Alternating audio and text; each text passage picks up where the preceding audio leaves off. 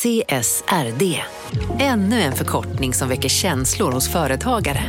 Men lugn, våra rådgivare här på PWC har koll på det som din verksamhet berörs av. Från hållbarhetslösningar och nya regelverk till affärsutveckling och ansvarsfulla AI-strategier. Välkommen till PWC. Det där var för att uppmärksamma er på att McDonalds nu ger fina deals i sin app till alla som slänger sin takeaway förpackning på rätt ställe. Även om skräpet kommer från andra snabbmatsrestauranger som exempelvis Ma... Eller till exempel Burger...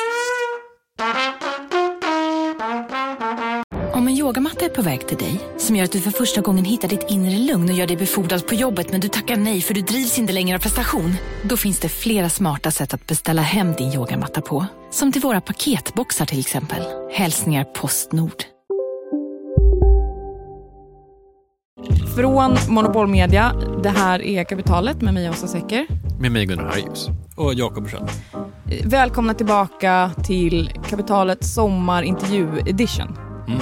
Tack. Och nu börjar ju något nytt. Ja. Nu börjar ju entreprenörsblocket som vi lite internt har kallat det. ja, precis. Vi hade ju då eh, folk som skrivit en bokblocket. Det var innan, det var innan juli. Sen kom juli, då får vi vara lediga lite grann och nu är vi inne i någon, har- någon har skapat någonting blocket. Ja, för det är kul att höra om folk som har skapat något. Man kan ju säga att vi liksom överbryggar blocken här nu med två personer som ju både är entreprenörer men också kan man säga, de har inte skrivit en bok men de har en podd. Så att de är också historieberättare. Och kan väldigt mycket om ett ämne. Kan väldigt mycket om ett ämne. Eh, jag har alltså intervjuat eh, Tom Chong. Han bor i Shanghai. Eh, han är serieentreprenör. Han har drivit bolag både där och i Sverige. Och Jakob Lovén som har jobbat med affärsutveckling bland annat på Klarna och på olika stora mediebolag som typ Schibsted. Jakob och Tom har tillsammans startat något som de kallar för Den digitala draken. Det startade de för fem år sedan. Eh, De föreläser och gör en massa olika grejer men de har också en podd under det här namnet, Den digitala draken. Som handlar om vad då? Ja men eh, den handlar om den digitala draken, nämligen Kina. För att om man säger så här Facebook eller Amazon, då vet man ju direkt så här, okej jag vet vad det är. Tech? Eh, ja, men så här, man vet att Facebook är en sociala medieplattform, man vet att på Amazon kan man köpa olika grejer, man vet vem eh, Jeff Bezos är, man vet vem Mark Zuckerberg är. Eh, men om jag säger Tencent, vad säger ni då? Alltså ett av mobilspelen jag spelar är Tencent.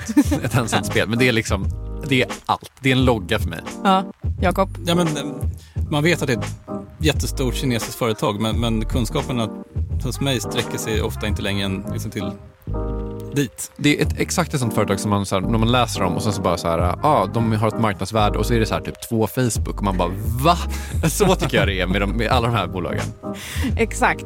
Och då undrar man ju varför vet vi så mycket om eh, Facebook, Amazon, Google som vi inte i samma utsträckning vet om kinesiska bolag som i princip är lika stora. Varför är det så? Ja, varför är det så? Ja, varför är det så?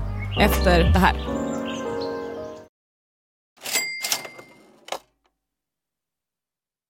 Vi sponsras av Storbrand Asset Management som ju förvaltar över 1000 miljarder norska kronor, bland annat för SPPs eh, många pensionssparare. För två år sedan så investerade Storbrand i drygt 60 tåg, alltså tågvagnar, eh, som rullar mellan London och Skottland. De leasar sedan de här tågvagnarna till tågoperatören som alltså kör tågen och säljer biljetter och sånt eh, med ett avtal på 27 år. Så britterna får nya fina tåg och Storbrands kunder, eh, däribland alltså SPPs pensionssparare, får en inflationsskyddad avkastning med låga risker under lång tid. Det här är ett av supermånga exempel på hur pensionskapitalet i växande omfattning bidrar till att bygga samhället och inte minst till att klara klimatmålen. Det behövs elproduktion, elnät, batteriparker, nya transportlösningar och allt möjligt. Bara i Europa antas investeringsbehovet för att klara klimatmålen uppgå till tusentals miljarder dollar. Och det här är ju pengar som ganska ofta saknas i statsbudgetarna. Däremot är det här pengar som pensionsbolagen kan vara med eh, och stoppa in, vilket ger pensionsspararna en fin avkastning under lång tid samtidigt som man är med och ställer om samhället. Vi har gjort ett helt avsnitt om det här eh, som man kan lyssna på. Det publiceras här i Kapitalet i mitten av maj. Ratta gärna in det om ni vill lära er mer om hur det här funkar. Men tack säger vi till Storbrand Asset Management som ju investerar i alla tänkbara tillgångslag, bland annat för pensionsbolaget SPP. Och tillsammans försöker ju vi, Storbrand och SPP, öka medvetenheten om hur pensionerna funkar och vilken roll pensionerna spelar i samhället och i ekonomin.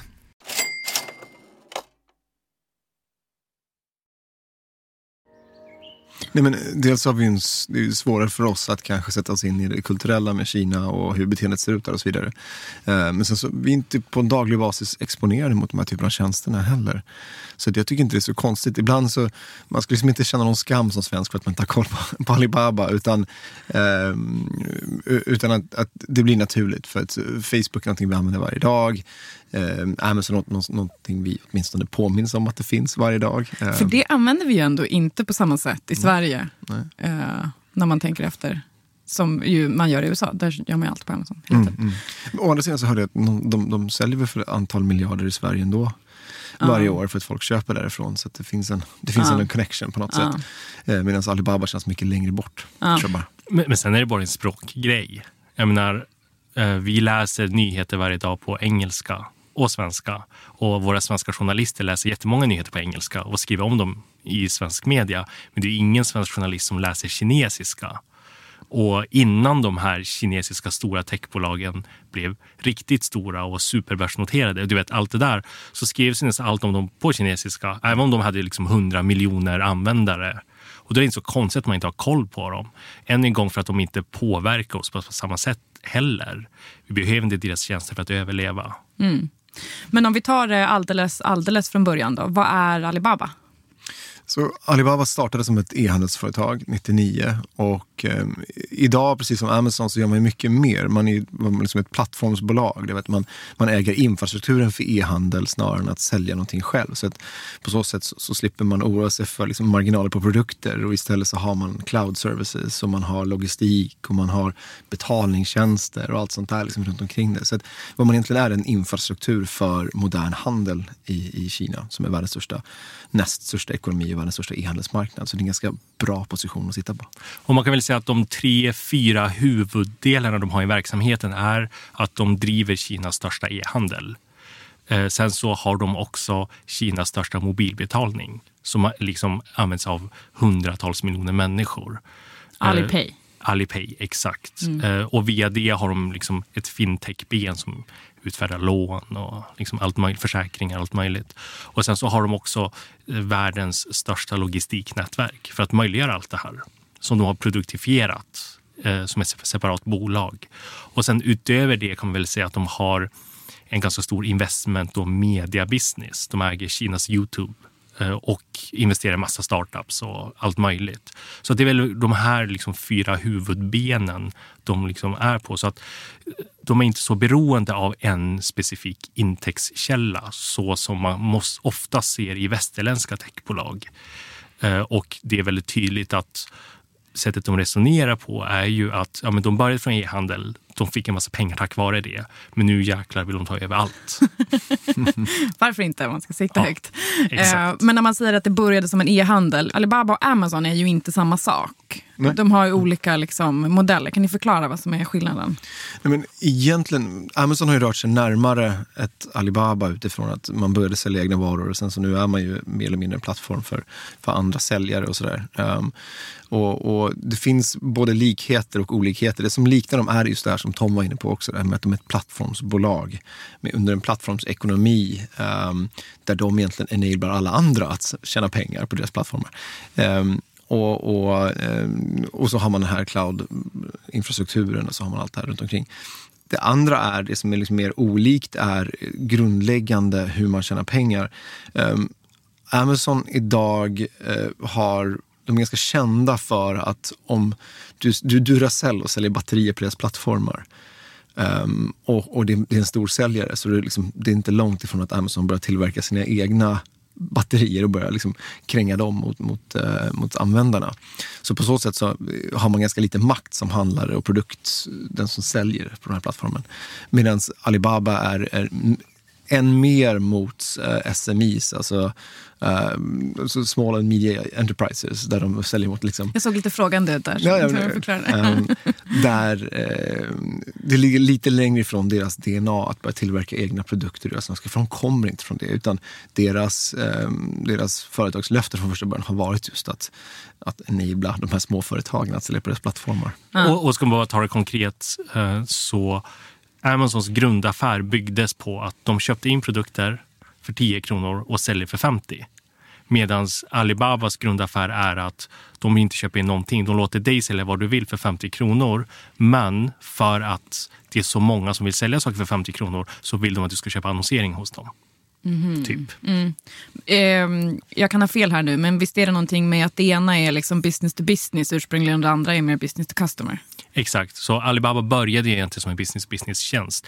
Alltså, Jack Mas första vision för bolaget var så här, oj, vi har så himla många fabriker här i Kina. Varför är det ingen annan som köper från de här fabrikerna förutom vi kineser? Ingen har ju koll på detta. Så han skapade Alibaba.com som en marknadsplats för att fabrikerna ska kunna sälja ut sina produkter ut i världen och då handlare där ute i världen kan köpa USB-kablar liksom, från, i tusentals från en fabrik. Nu funkar den affären ganska bra för dem, men sen så insåg de ganska snabbt att oj, det, det är kanske internettillväxten hemma i Kina vi ska vara med om istället. Och då skapar man ju mer en så här B2C e-handel som är mer traditionell, men där det byggde på egentligen samma grundmekanik, vilket var att man gick runt i Kina till alla fabriker och alla som producerade och sa vänta lägg upp era produkter här och sälj dem.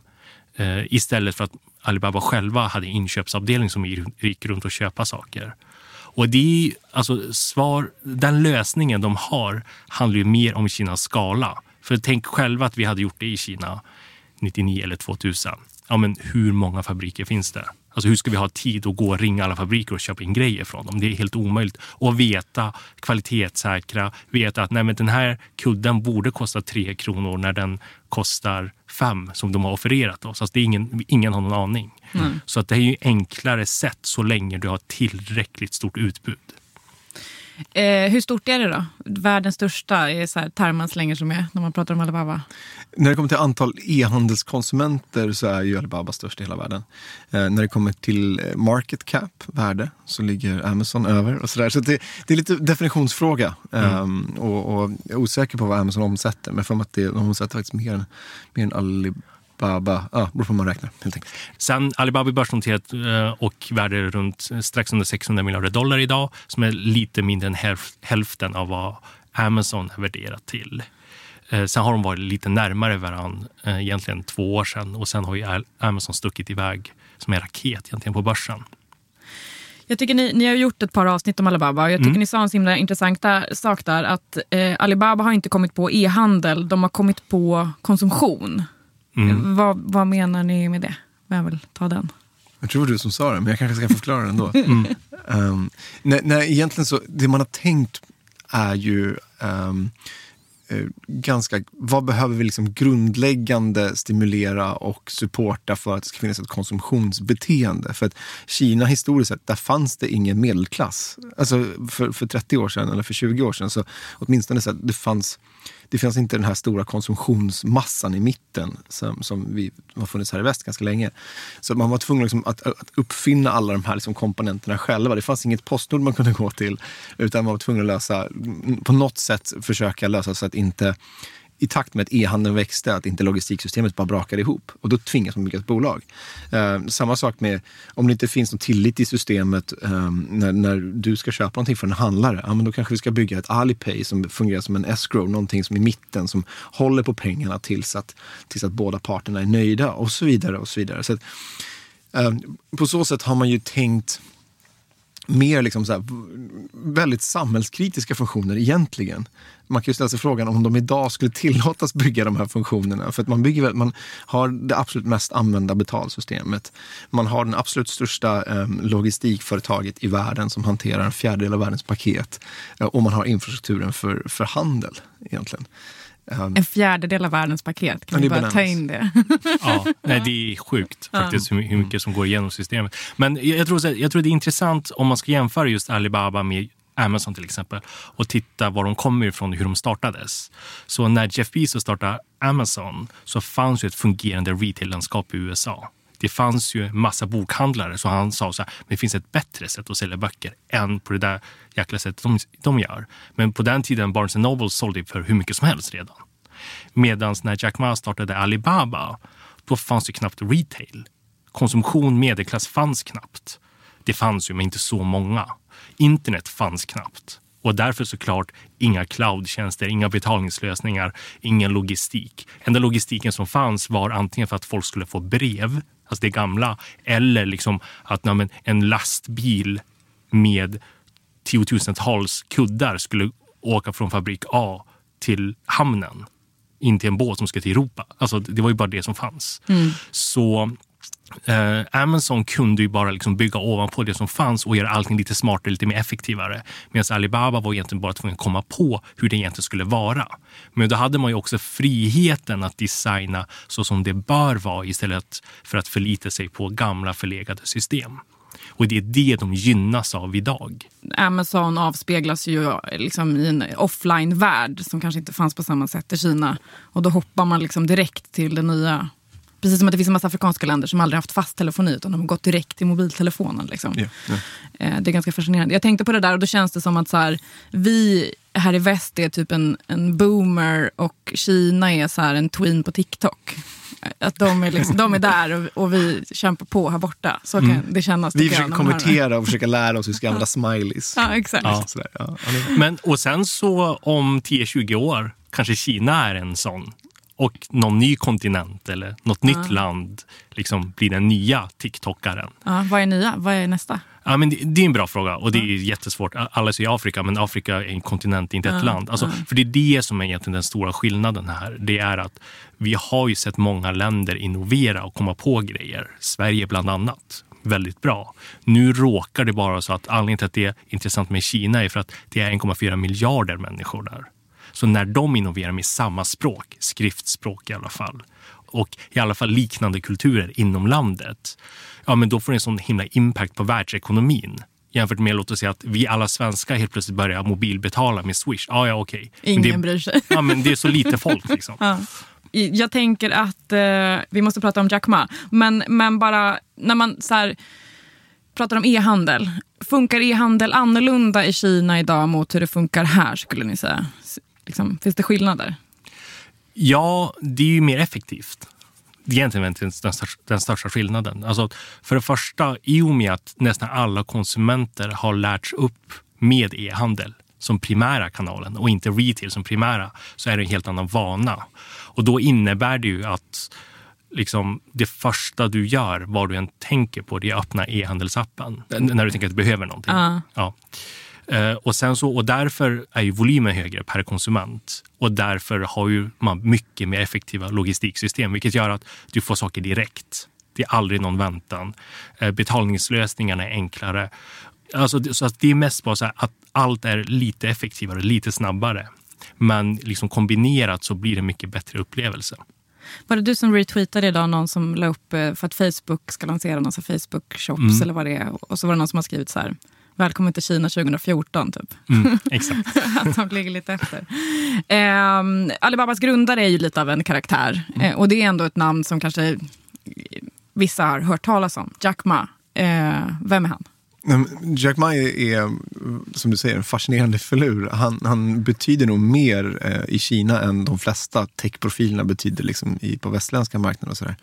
Men, men så, um, det som är intressant med Jack Ma som profil är egentligen att han, han startade inte från, han hade ingen business degree, eller han, han, liksom, han är inte utvecklare, han, han kan väldigt lite om den sidan av det hela. Men han är en riktigt vass entreprenör.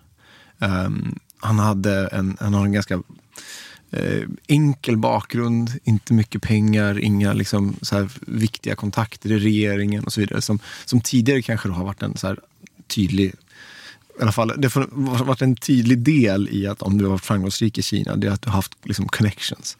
Um, utan här kom en ganska enkel kille um, och uh, han var ganska dålig akademiskt i skolan. Uh, han sökte massa olika universitet, fick nobben, han började söka jobb, fick nobben i princip från allting.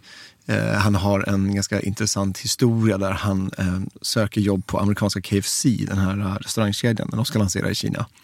Och de är 24 personer som tas in för intervju och 23 personer får anställning, alla förutom Jack Ma. Uh, och, och, det är klart, det, det, här liksom, den storyn i kombination med att han idag är grundare av ett av världens mest framgångsrika företag. Det är ju väldigt det är en väldigt bra story. Det är den vi vill höra. Liksom. Det är rags to riches. Liksom. Um, och, och, den tilltalar tror jag väldigt mycket unga människor som kanske vill lyckas. Både i Kina men även utanför. Eh, när man säger att okej, okay, men om, om en, ja, en, en engelska lärare eh, med alla liksom, motgångar som, som, som han hade, om han kan lyckas, då kan jag också lyckas.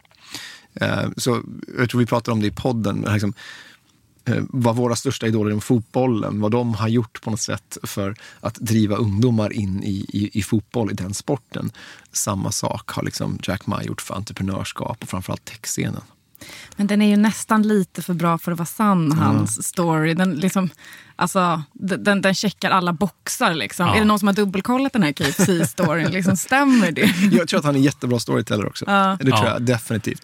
Och, um, och, och, däremot så har vi pratat med ganska mycket människor som har jobbat väldigt nära honom under väldigt lång tid, hela liksom, Alibabas livslängd och sådär. Så jag tror att själva, själva storyn i sig är, är ganska bekräftad, men jag tror att den, är, den kan säkert finnas en krydda här och där och den är väldigt skickligt paketerad för att Um, han är en likable person och, och, de senaste tio åren så har vi haft en liksom idoldyrkande kring personer som Elon Musk, Steve Jobs och så vidare. Så det här blev ju liksom Kinas version av det på något sätt. Mm. Och, och, han är egentligen den första kinesiska företagsledaren som har kommit ut och är bra på scen. Mm. Kan dra några skämt, kan, kan vara lite västerländsk. Michael Jackson. Exakt, och, och vågar kan, göra kan, det. Liksom. Uh, och, så att det, helt plötsligt blir han ju en, en, liksom en populärkulturell ikon istället för att vara den här tråkiga kostymnissen som leder ett företag som man aldrig skulle känna igen på stan. Och han är lite kort och han alltså, ser lite unik ut. och så där. Ja. kanske ska förklara den referensen bara. Det var på något sånt stort eh, Alibaba-årligt möte. Va? Mm. Så, så ställer han till med show, liksom, utklädd till Michael Jackson och kör lite moves på scenen. Och, och ja, exakt. Ja. Alltså, de har haft en tradition att varje år så samlas alla på en kick-off. Eh, och I samband med att företag blivit större så har det gått ifrån en konferenslokal till att de hyr en hel arena. Ja. Eh, och sen i Kina faktiskt så finns en kultur av att man brukar göra det. Och det finns också en kultur av att på den dagen ledningen som normalt är den här tråkiga människor på företaget som du aldrig ser, de gör alltid lite saker som är lite pinsamma. Okay. De klär ut, alltså det händer på egentligen alla företag. Mm. De klär ut sig och de här, gör, lite, gör massa grejer på scen för att liksom visa sin uppskattning för alla er anställda. typ. Så det är inte så udda som det kanske verkar i, i en kinesisk kontext? Nej, men, men sen råkar ju som sagt hans PR-team är säkert jättebra och alltså, deras produktion var ju fantastisk ja. liksom, kring det. Normalt blir det inte så. Normalt är det ju liksom mycket mer tacky. Ja. Eh, men sen så tror jag också att liksom, det är ganska få chefer ändå som hade liksom gått med på att nej, men jag klär ut mig totalt och sminkar mig mm. totalt mm. och bara kör den här dansen utan att öva på den. Bara, bara, bara kör. Han hade kunnat öva lite va? De satt inte helt hundra nej, nej, inte alls, men det är inte alla bolag heller som kan få dit typ Daniel Craig i samband med att, med att Jack Ma klär ut sig till Bondbrud. Nej. Bara för att... Ja, det, det krävs alltså, lite jag, jag undrar vad Daniel Craig tänkte. Alltså om man bara tänkte så här, men, och, oh, jag tror jag fick betalt för det här i alla fall. Här, när går mitt privatjet hem? jag tror att du beskrev Jack Ma som så här, klassens clown, en supernörd och en rockstjärna allt i ett i ett avsnitt. Mm. Hur, hur viktig är han för Alibaba? Ja, men han har ju slutat nu mm. eh, och han slutade för några år sedan. Och jag skulle väl säga så här, de senaste åren har han ju knappt varit involverad i bolaget. Sen har han ju varit en viktig liksom, talesperson för bolaget tack vare hur liksom, stor han är. På samma sätt som Bill Gates fortfarande ibland representerar Microsoft ändå. Fastän han var liksom, stack därifrån för länge sedan. Mm. Eh, och på, sätt, på något sätt som gör att man får en aningen bättre uppfattning av Microsoft för att Bill Gates ger bort så mycket pengar. Fastän mm. de inte har något med varandra att göra egentligen. Ja, smart. Eh, men så ur det perspektivet, liksom, ur, ur, bolagets perspektiv är han inte jätteinvolverad och därför inte kritisk alls. Men sen är det klart att han fortfarande representerar liksom Kinas största internationella framgång. Men hur viktig har han varit för eh, eh, varumärket Alibaba internationellt utanför Kina. Hade, hade vi hört talas om det på samma sätt och sådär, om, om de inte hade haft en karismatisk grundare som det går att sätta framför en kamera? Nej, nej, jag tror att eh, det har varit jätteviktigt för han är så den första som har fått det här erkännandet som superentreprenör internationellt. Alltså man kan nästan ställa honom bredvid Steve Jobs och Bill Gates personligheterna. Mm. Um, i, i, i, de flesta sammanhang och sådär. Så, och, och, det är bara att tänka, hur många har sådana personligheter? Tänker på nationaliteter, förutom ut, utanför USA.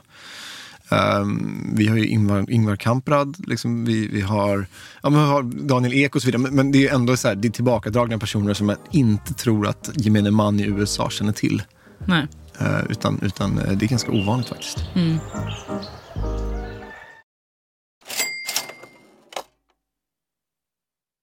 Kapitalet sponsras av Master Exchange, plattformen där du som privatperson kan investera i låtar och får pengar varje gång de här låtarna spelas. Eh, vi berättade ju senast eh, om barnlåten Puff the Magic Dragon som noterades av Master Exchange under våren. Nu har utdelningen på den låten kommit, eller royaltyn som vi säger i musikbranschen. Eh, den ligger på drygt 12% i årstakt och det här är ju en avkastning som är helt okorrelerad till eh, börsen. Till och med Goldman Sachs har börjat skriva om just musik som investering eh, just ur det här perspektivet. Nu finns en möjlighet att investera i en ny låt. Eh, låten heter Boss Bitch och den är av Doja Cat som, alltså jag ska inte säga att jag är superdeep här men det är ändå en, en person som jag vet om det är. En, en världskändis. Den här låten gav, baserad på förra årets spelningar, en avkastning på drygt 13% Master Exchange har just nu en väntelista på registreringar. Det, det, går lite för bra för dem kan man säga. Men skriver ni in kapitalet som promo code så kan ni runda kön och ansöka om andelar i låten Boss Bitch ändå.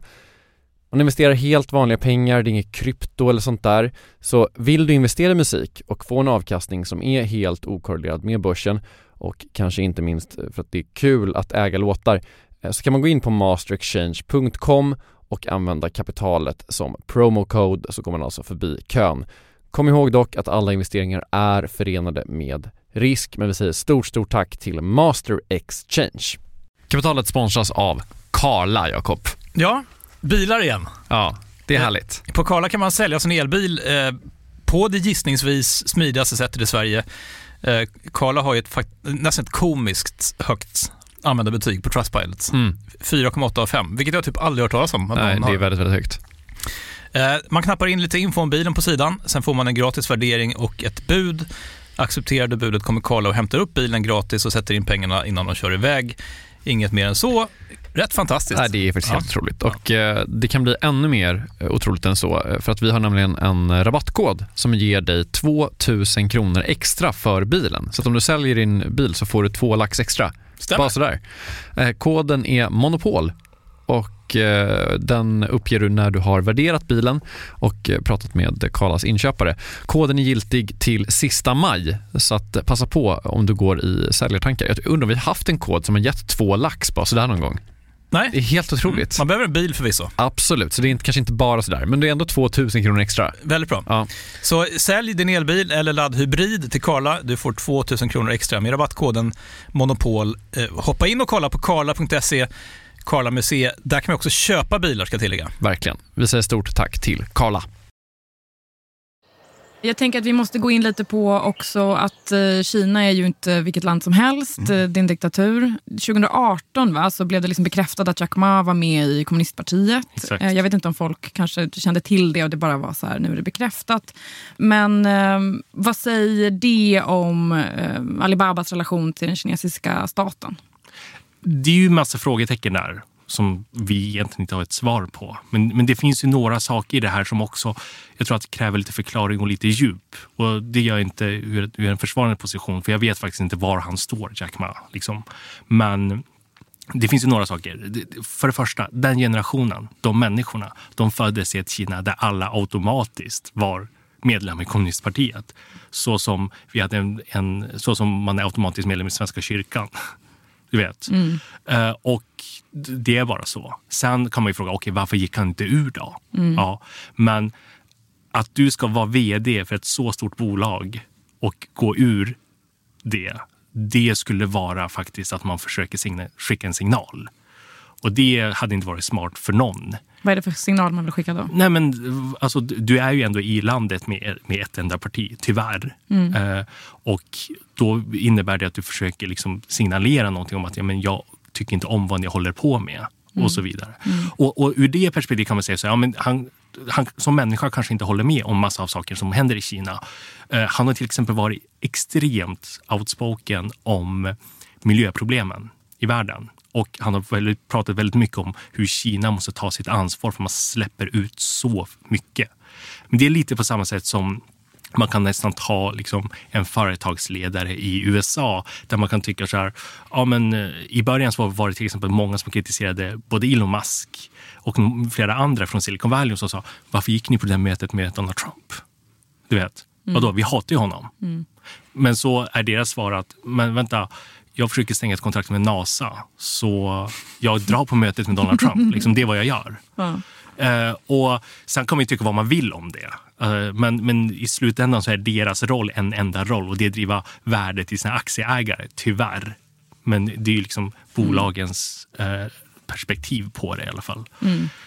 Sen är, ju, är det skillnad, eh, tycka vad man vill om Donald Trump, men att USA är ändå en demokrati. Liksom. Ja, absolut. Och där tror jag verkligen att liksom, det finns en, det kom, vi kommer se en större frågeställning som kommer hända. Jag tror att en av anledningarna till att Jack Ma har slutat på Alibaba och försökt frigöra sig själv, det är för att han har på senare år blivit en larger than life-profil. Där han förväntas ha egna åsikter. Och han har nu börjat spendera väldigt mycket av sina pengar på saker som han bryr sig om, Mm. utbildning och så vidare. Och jag tror att han har verkligen förstått att okej, jag kan inte gå i enlighet med mina åsikter utan det skadar bolaget som jag jobbar för samtidigt. Och, så, och jag menar, han har ju mer pengar än de flesta, så varför ska han jobba egentligen? Ja, nej, det, nej han, behöver, han behöver inte jobba Nej. resten av livet. Men, men, men det här väcker också liksom en, en, det är klart en, det är en större diskussion också kring bolag i Kina och liksom hur, hur nära man är regeringen och sådana saker. Och det, det man inte kan, kan blunda för är ju att du, precis som Sverige har sina datalagar så har Kina sina datalagar. Det vill säga att de ska ha access till, till konsumentdata och sådana saker från, från regeringens håll. Eh, så, så där behöver man ändå göra en, liksom en, man behöver ha med det i åtanke. Ibland kan det ju finnas fördelar om man ska göra snabba liksom, samhällsinsatser som kring corona och smittospårning och så vidare. Eh, men det är alltid på bekostnad av liksom, individens privacy i det här också. Um, ja. Mm, Men alltså, det, det jag tycker saknas väldigt mycket i den här konversationen oftast, det är att man ska kunna vända på steken och säga så här. Det är att massa västerländska bolag har gått till Kina. Nike, Adidas och så vidare. Right?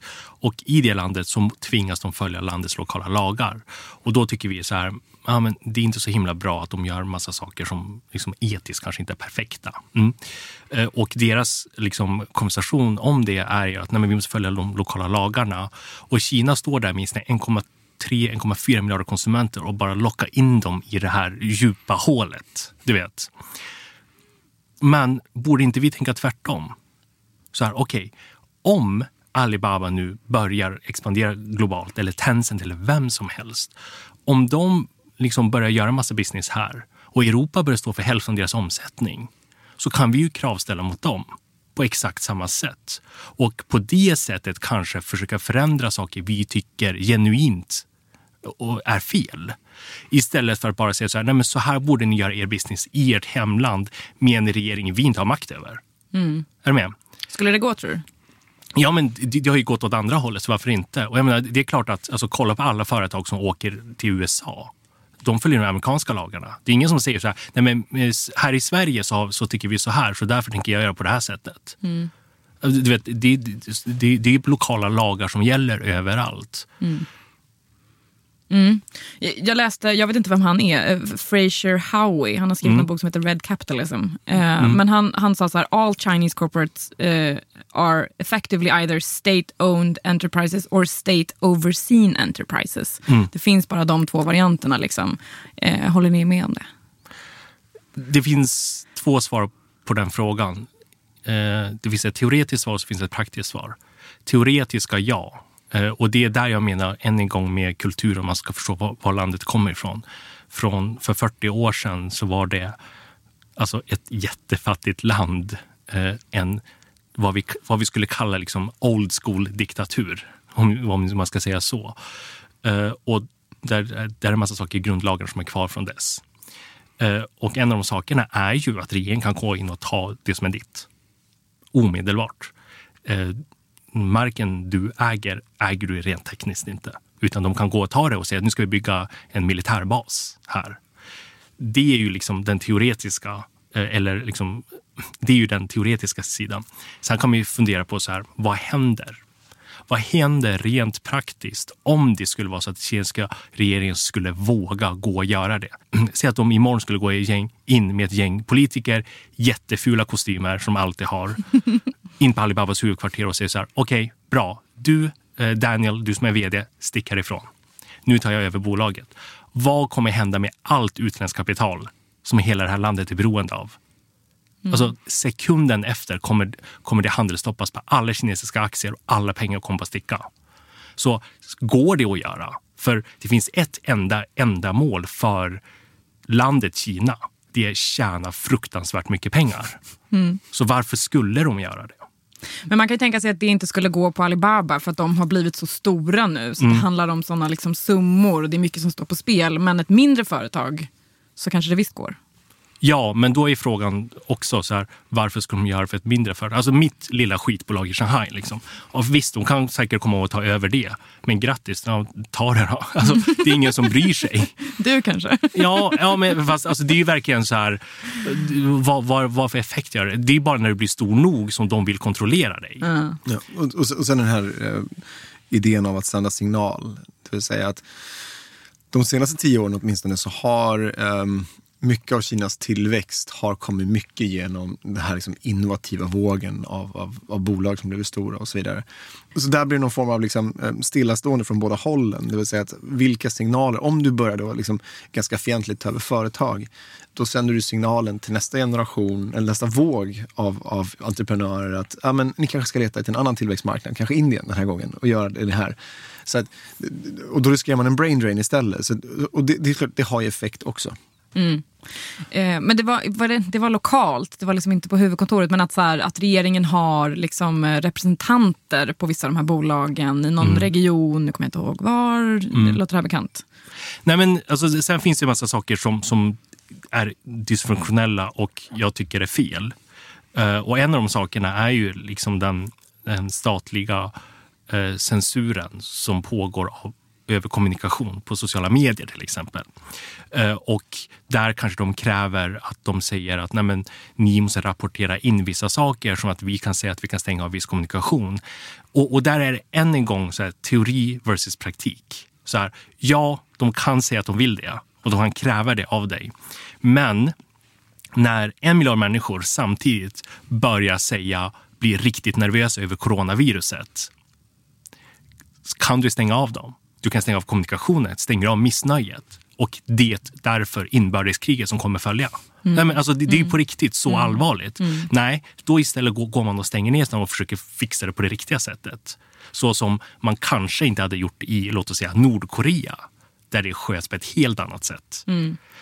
Och, och, det är ju liksom kostnaden eh, av att man vill ha en ekonomi som, som blomstrar att man vill att folk ska kunna tjäna pengar och konsumera fritt och därför som land ta större makt på den globala scenen. Och därför så tycker jag att det är så himla viktigt att man förstår de här olika nyanserna när man ska studera det här ämnet. Det finns inget rätt och fel i det här perspektivet, tycker jag. Men det är väl ett problem med censuren? Alltså, ja, ja, ja, det är ett ja, jättestort ja, problem. Och, och, och det är ju liksom jätteallvarligt för att för att av två anledningar. Alltså, nummer ett, bara att liksom, liksom det free, the free speech måste finnas. Okay, tycker jag, för ett fungerande samhälle. Men för det andra är det också att det hämmar kreativitet och hämmar innovation.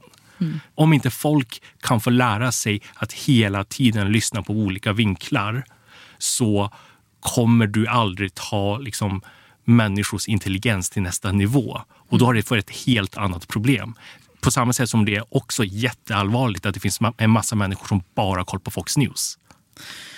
det är ju liksom ett antal stora såna här eh, amerikanska jättar som inte finns i Kina eh, på grund av den här, vad kallar man det för, the Chinese firewall. Mm, alltså. Du kan inte använda Facebook i Kina Mm. liksom som vanlig användare. Eh, är det enda anledningen till att Facebook inte finns där? Att den här brandväggen eh, är där och att så här, den kinesiska staten kanske inte vill ha in Facebook? Eller finns det andra anledningar till att de här bolagen inte finns i Kina? Jag tror att um, man kan gå historiskt sett. Så här, Google lämnade ju Kina på grund av brandväggen. Eh, så, så jag tycker det är ett bättre case att titta på och säga så här, nej men de finns inte i Kina. De hade faktiskt momentum och möjlighet att bli Kinas största sökmotor. Men de valde att lämna för de prioriterade sin hemmamarknad. Och lokala lagarna i Kina var att du måste gå med på censur.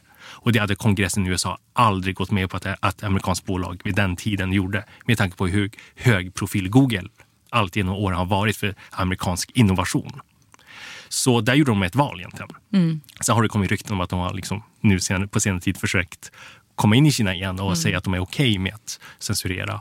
Eh, sen har det ju också varit, sen har ju Kina i början under tillväxtfasen också agerat väldigt nationalistiskt. Så jag säger inte att de är liksom liksom vänner till alla andra. De har tänkt på sig själva. Där de har sagt så här, men vänta, varför ska vi låta det där amerikanska bolaget komma in och ta alla våra pengar? Kan inte vi skapa våra egna lokala champions? Eh, som för det första kan gå med på våra egna lagar, men för det andra så kanske det ger mer till vår ekonomi än att de där pengarna sticker ut ur landet och hamnar i skatteparadis. Mm. Eh, nu har ju pengar hamnat i skatteparadis ändå. För, Det är alltid där de hamnar Ja, till slut. exakt. Hur går det till? Men, men eh, de har ändå liksom, men, det var ju liksom så man resonerade i alla fall för ett gäng år sedan när man satt där och tänkte allting ska byggas från grunden. Ska vi låta amerikanerna bygga det eller ska vi bygga det själva? Och, och där analysen var, oj, vi har så här många människor så det är klart vi bygger det själva. Vi tjänar mer pengar på det. Men där är ju också skillnaden med en diktatur att man kan fatta den typen av beslut. Att så här, nej, nu gäller det här, nu upprättar vi den här brandväggen som sätter stopp för de här grejerna och så har man löst det problemet. Det skulle vara svårare i en demokrati att bara bestämma sig för att så här, nej, ni ska inte vara här, vi ska köra vårt eget. det är där de är enormt förlegade och jag tror att det håller på att moderniseras där också. Det är att de har haft en lite konstig syn på kommunikation. Man tror att man kan brand- brandvägga in saker. Man tror att det ska gå att censurera en miljard människor. Det har man trott förr. Och jag tror att nu börjar vi se mer och mer att de börjar inse så här, oj då, det här kanske inte går ändå. För jag menar, visst, vi kan ta bort en hashtag någonstans, men folk pratar ju fortfarande och det är lite för många av dem för att vi ska liksom kunna kontrollera. Eh, och där kommer vi säkerligen se modernisering och det hoppas jag i alla fall personligen på att, att vi kommer se. Än en gång för att jag tror att liksom, för det första är det så folk vill jobba. Eh, För det andra, du har ju hundratals miljoner människor i Kina som har varit utomlands. Menar, om du ska möjliggöra att folk tjänar pengar och är ute och har kul så kommer de tyvärr exponeras för en massa saker. Och då tar man det med sig hem och säger så här, men så här vill vi ha det. Man skulle kunna prata om det här i timmar känns det som. Men jag tänker att vi måste prata om så här gigant nummer två, som jag uppfattar det som i alla fall. Tencent, som är ett annat sånt här stort bolag som man kanske har hört talas om men inte riktigt har koll på vad det är. Vad är Tencent? Men, så Tencent är då världens näst största social media-företag. Ehm, och de är världens största inom annan kategori, så vi ska komma in på det strax. Men, nej, men så, så, så tänkte då, um, ungefär samtidigt som, eh, som Alibaba startade, så ehm, startade även ett bolag en ICQ-kopia. Kommer du ihåg ICQ? Ja. Ja. ehm, Jag använde inte det men min stora syrra gjorde det. Det jävlar. var Ja. Jag kommer fortfarande ihåg mitt ICQ-nummer, det är fantastiskt. Det var väldigt grönt, var det inte? Var Det var- inte så här, den grafiska blomma. profilen var väldigt grön. Ja, verkligen. Eh, nej, men, så, så ungefär samtidigt som ICQ slog igenom här i väst Ehm, så startade ett eh, kinesiskt bolag en, en ICQ-kopia. Och den har liksom så här, och det utvecklades då sen vidare in till sociala medier och sen så ehm, flyttade man så småningom över det här till att bli liksom mobil kommunikation ungefär samtidigt som WhatsApp. Så gick man in och körde en copycat på det och så vidare. Eh, men hela tiden har de haft en jättestor penetration hos, eh, hos liksom gemene man.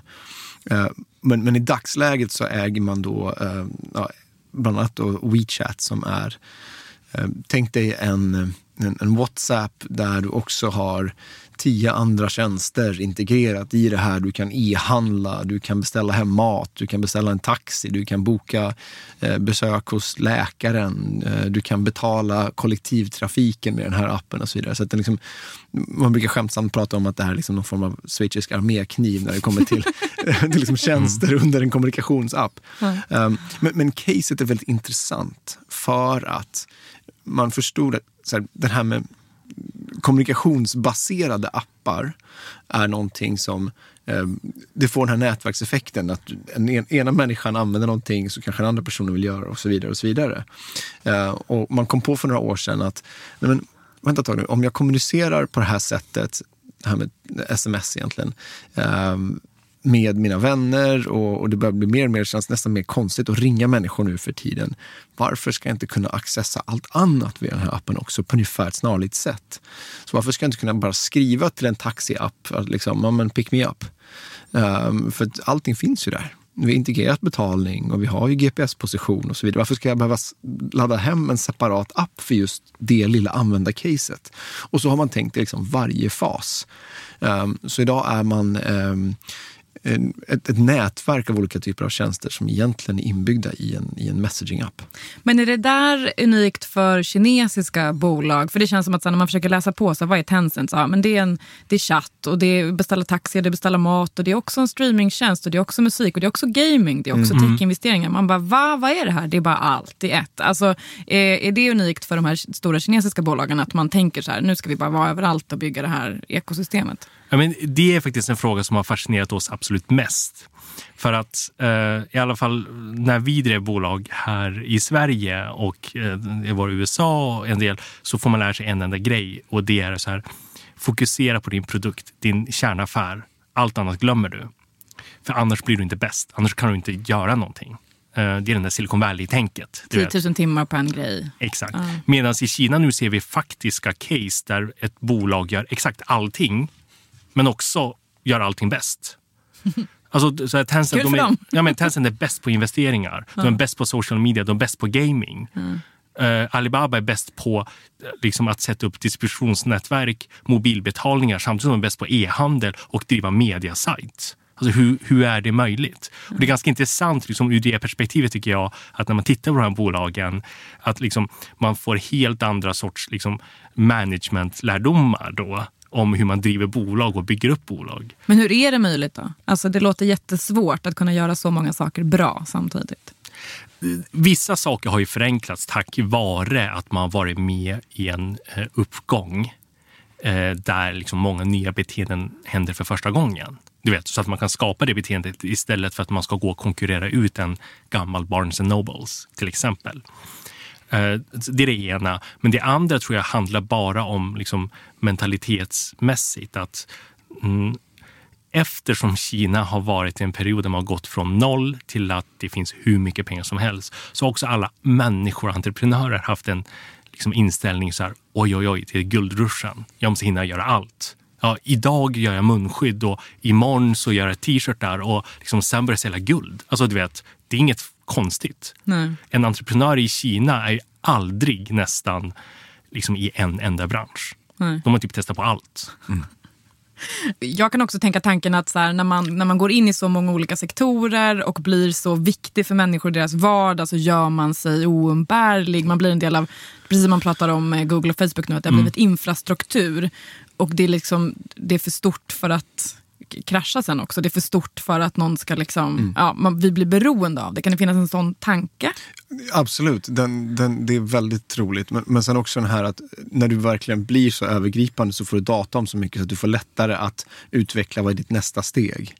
Eh, och, och, Google är ett bra exempel på det här. Liksom, de är väldigt långsiktiga i var de går in någonstans. Hur mycket pengar som de plöjer in i quantum computing och den typen av eh, och självkörande bilar innan före alla, liksom för alla andra. Och så, um, ehm, så, så, det finns den delen också. Att, att uh, bara inom den, den, du förstår världen mycket bättre och kan överleva därav. Men det handlar också om vad som är accepterat av samhället och dina konkurrenter och dina affärspartners.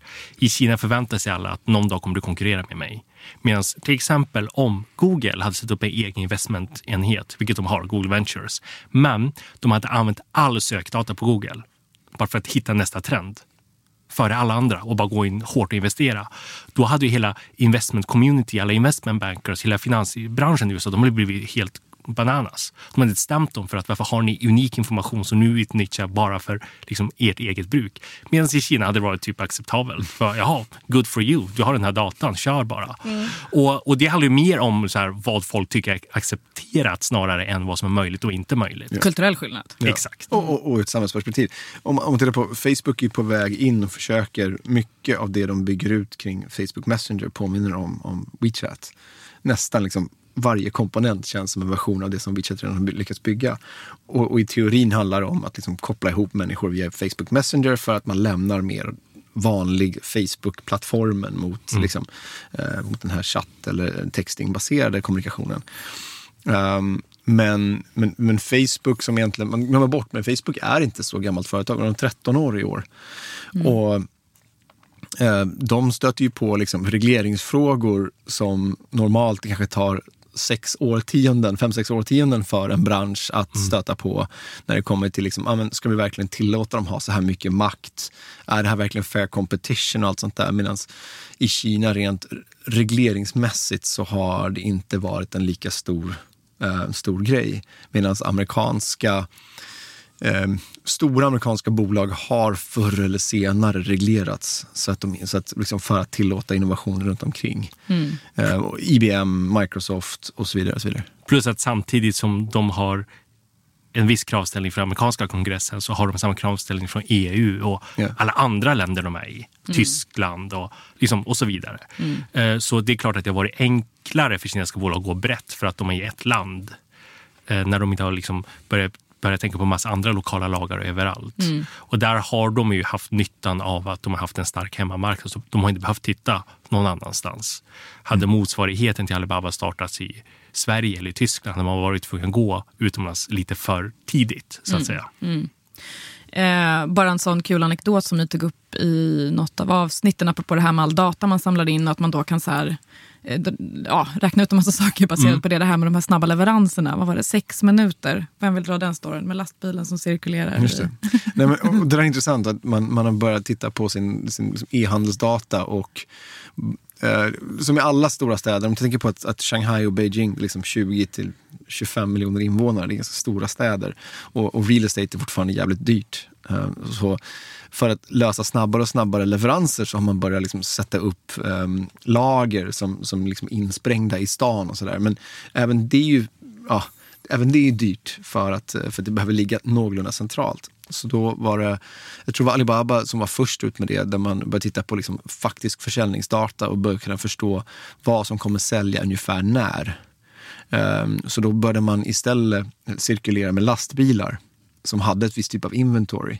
Så säger det liksom, runt halloween förstår vi att det är en viss typ av produkter som kommer gå jävligt hett. Varför har vi inte då liksom lastbilar som patrullerar olika områden så att om någon köper det så kan jag vara där väldigt, väldigt snabbt.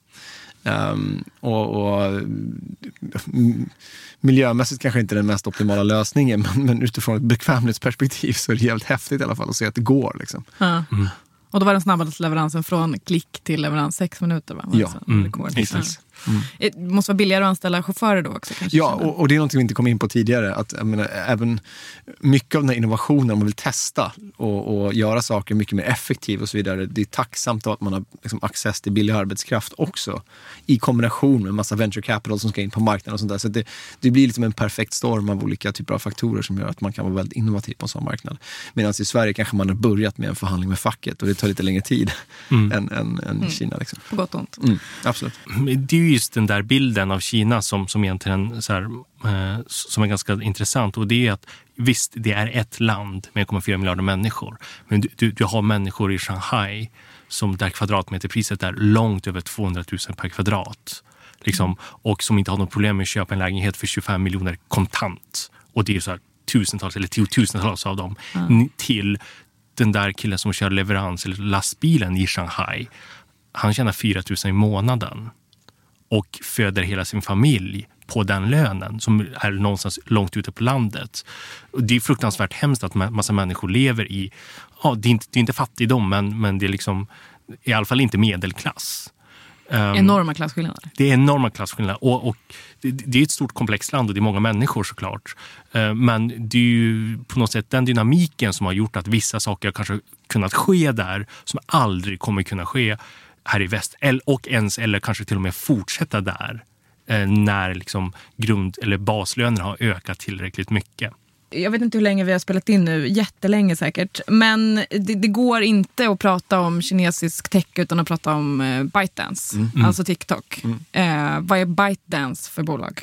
Ja, TikTok känner alla till, men vi kan prata lite om ByteDance. För ByteDance startades egentligen av en kille, oftast alltid killar av någon anledning, eh, i Kina som egentligen startade en eh, tjänst som var motsvarigheten till Omni Alltså här i Sverige. Du vet en sån här nyhetsaggregerartjänst. Förutom att i Kina var det lite annorlunda där man aggregerade ihop en massa innehåll kring social media och roliga videos och liksom memes och sådana saker också förutom nyheter. Då.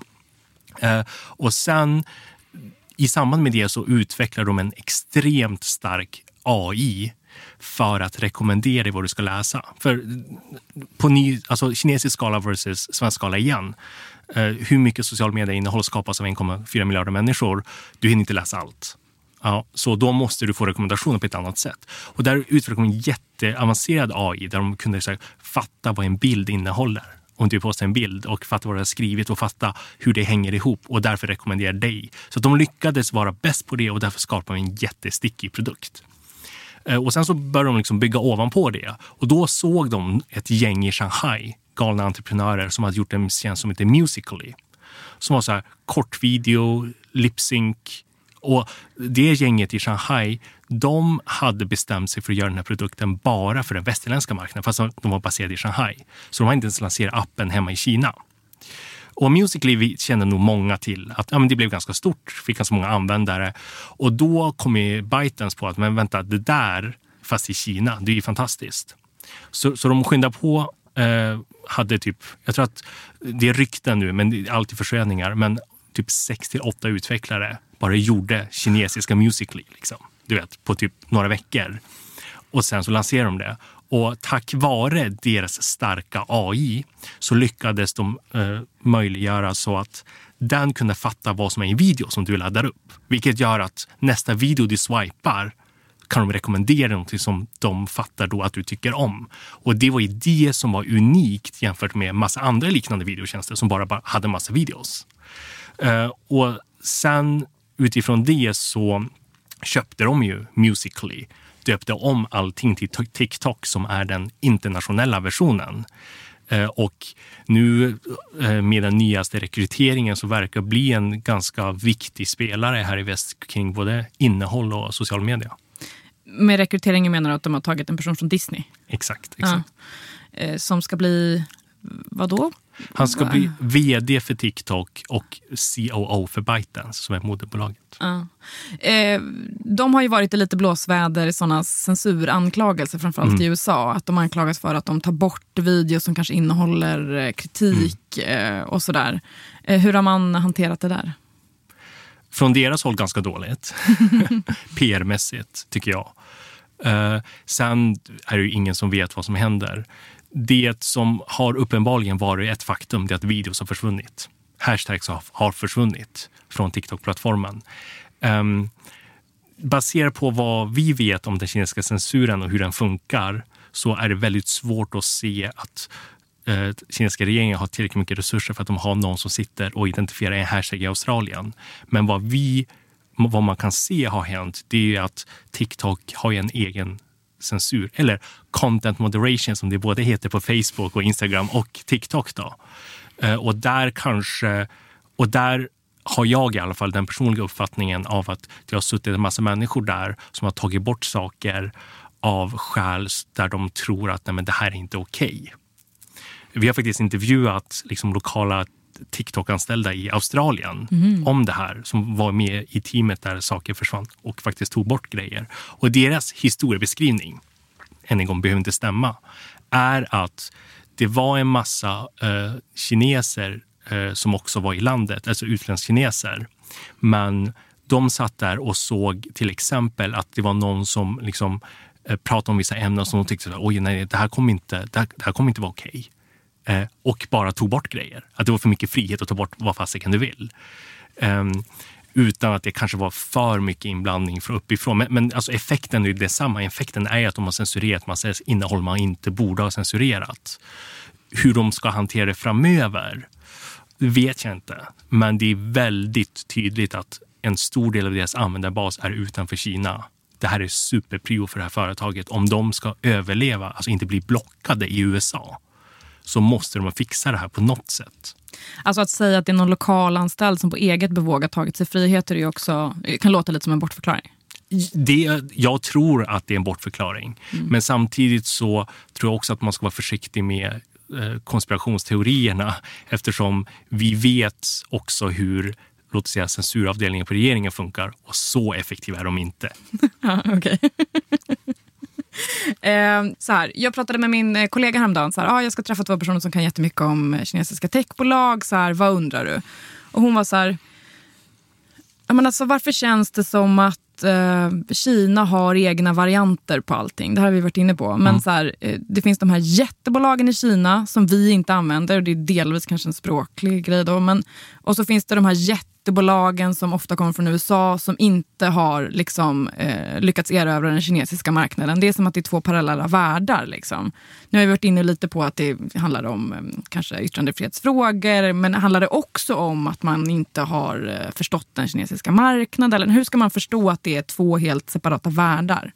Det, det, är lite kombination av saker och ting. Så dels så finns den här liksom att eh, vissa samhällskritiska grejer, eller som, som Tom var inne på, att men varför ska inte vi ha en teknologi för 5G? Eller varför? Alltså, det här har man tänkt väldigt strategiskt centralt ifrån och förstått att ja, vi ska, vårt kapital ska gå till de här aktörerna. Och det, det, eh, det påverkar ju också. Sen har vi eh, sett många exempel på där man verkligen inte förstår det kulturella med Kina och framförallt underskattar hur dynamiskt och, och olika Kina kan vara från, från, liksom, från område till område och framförallt hur annorlunda det kan vara från väst.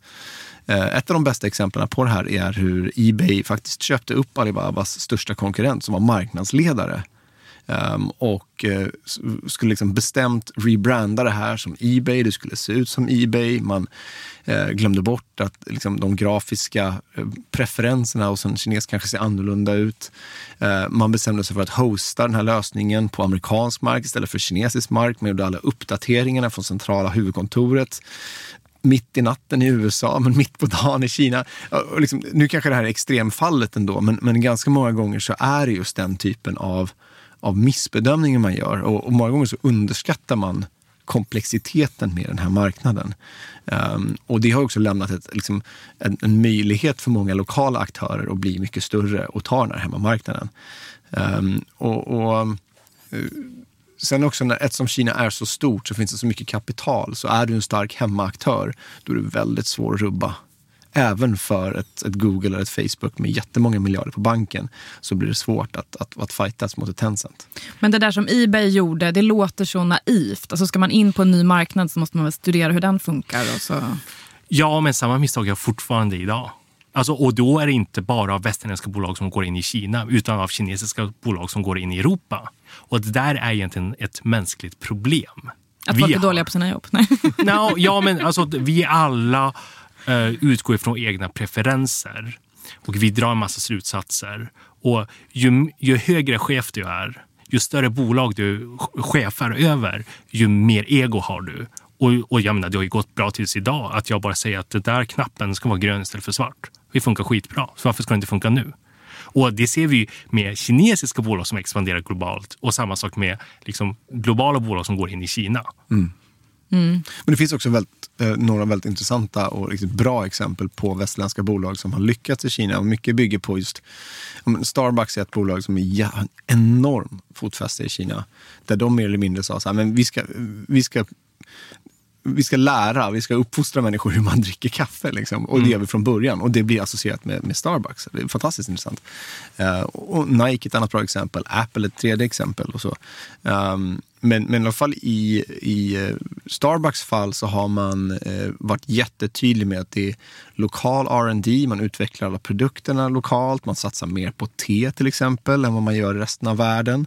Um, och, och liksom förstår att vi kan inte göra samma resa som vi gjorde i USA och bygga på liksom den här New Yorkiga känslan av det här lilla kaféet och den här romantiska med espressokaffe som man kanske associerar med någonting. För det fanns ingen association. Så att man, liksom, man har förstått uh, just den väldigt komplexa frågan från grunden. Och, och, det är väldigt ovanligt. R&D, Research and Development. Ja, exakt. Så alla hänger med. Eh, men om jag ska avsluta med att försöka blicka lite framåt då. Alltså kommer det, kommer det de här liksom stora bolagen, söker de sig ut? Kom, kommer jag att använda liksom Tencents och Alibabas tjänster om några år? Jag, jag tror inte det. Jag, jag, tror att vi kommer se att fler och fler investeringar görs i västerländska bolag från de här företagen, för de har väldigt stora kassor. Uh, men, men det är tydligt fokus uh, på tillväxtmarknader som kommer göra ungefär samma resa som Kina och Kinas konsumenter har gjort. Och, och tittar man på liksom stora delar av Asien, det här klassiska liksom Hans Rosling-grejen av att det, liksom, tillväxten kommer komma därifrån, medelklassen kommer och mitten kommer komma därifrån. Så, där. så jag tror att man ser en större möjlighet utav de marknaderna än att liksom fokusera på, på Sverige som är en tredjedel av Shanghais befolkning. Um, och, och, och, sen så har vi liksom hela regleringsfrågan och, och GDPR och, och, EU och komplexitet och sådär. Så strategiska investeringar, ja. Men jag tror inte det kommer komma till den graden att, att vi som konsumenter kommer på daglig basis använda deras tjänster. Nej, men de har ju redan bränt sig en gång. Jag, jag vet inte, vissa lyssnare kanske minns det här, men VM 2014, då var det posters överallt med, eh, jag tror att det var Leo Pratar Messi. Pratar vi fotbolls-VM nu? Ja, fotbolls-VM 2014. Herrar. Herrar. Och då var det posters överallt med Leo Messi som marknadsförde en ny app som heter WeChat där de försökte etablera en massa olika länder. Och de, jag vet inte hur många hundra miljoner dollar de investerade i den kampanjen. Eh, bara Messi tar väl ganska mycket betalt. Eh, och det, alltså, det var typ ingen som laddade ner appen. Nej. eh, så att de har redan försökt på det där en gång och insett att nej men vänta nu, kanske anledningen till varför västerländska konsumenttjänster inte funkar bra i Kina är nog tvärtom kan man applicera samma teori. Ja, men vi kan inte bara ta en grej här. TikTok är ju det enda egentligen där vi har sett. Men där ska man komma ihåg att det var en produkt som skapades för en global marknad till att börja med från början. Sen, sen köptes det av Vaitel som också hade en kopia av dem i Kina. Mm. Uh, Men de som mm. skapade Musical.ly i Shanghai, det var kineser, det kinesiska entreprenörer, bara att de bestämde sig för att rikta sig mot en annan marknad. Exakt. Mm. Uh, och, och, det var inte så många år sedan. Och, uh, jag minns när jag träffade dem i början av den resan Uh, vi satt på ett jättestort kontor och sen var, hade de typ två bord. uh, och sen så berättade de om, sina, om, mina, om deras, de berättade för mig om deras downloadsiffror i USA och jag bara, nej men du måste skämta. Och sen så, så fick jag se det och så bara, okej, ja men det stämmer då. Och så sa jag, ja men vad, vilka, var är teamet? De bara, ja men det är de där ute på det skrivbordet. Jag bara, fan, det är ju bara kineser.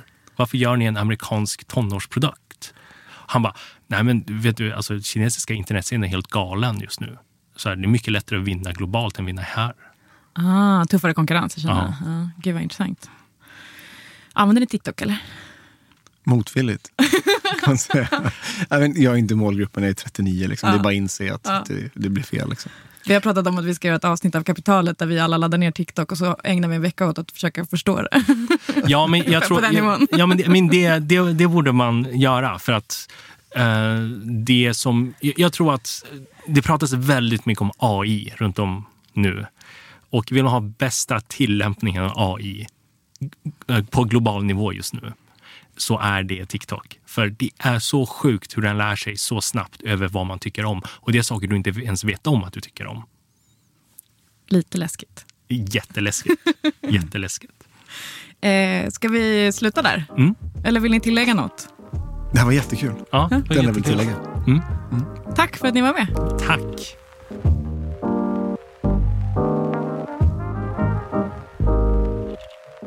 Ni har lyssnat på en intervju med Tom Chong och Jakob Lovén från Den digitala draken som är en podd som man kan lyssna på. Jag rekommenderar verkligen att man gör det. Eh, där lär man sig hur mycket som helst om sånt man inte kan så mycket om. Jag heter Åsa Secker. Eh, du heter Gunnar Harrius. Ja. Du heter Jakob Bursell. Mm. Kristoffer Krook heter vår fenomenala ljudtekniker som slutmixar. Vi är tillbaka nästa vecka med ett nytt entreprenörsavsnitt. Wow. Wow. Hej då! Hej då! Hej.